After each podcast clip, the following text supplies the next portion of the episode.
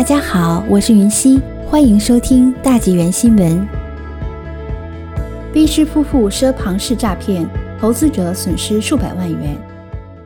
来自卑诗省 Summerland 市的一对夫妻，因涉嫌骗取投资者的数百万加元，被控欺诈、盗窃和洗钱罪名。亚伯塔省奇景综合市场执法队 （IMET） 的成员在收到亚省证监会关于涉嫌欺诈的报告后，对布莱恩和沙朗的活动展开了调查。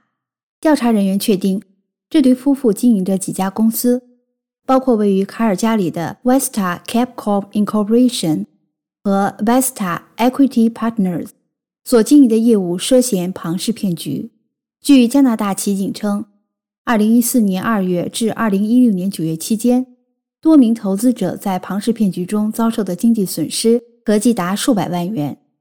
亚省监证会称，布莱恩向投资者承诺给予投资者的月回报率为百分之二十，并将骗取的资金用于其他目的。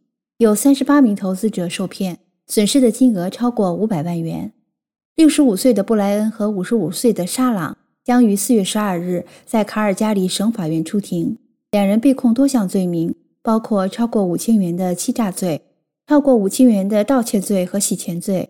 警方鼓励任何了解相关信息的人士与加拿大骑警 IMET 部门联系。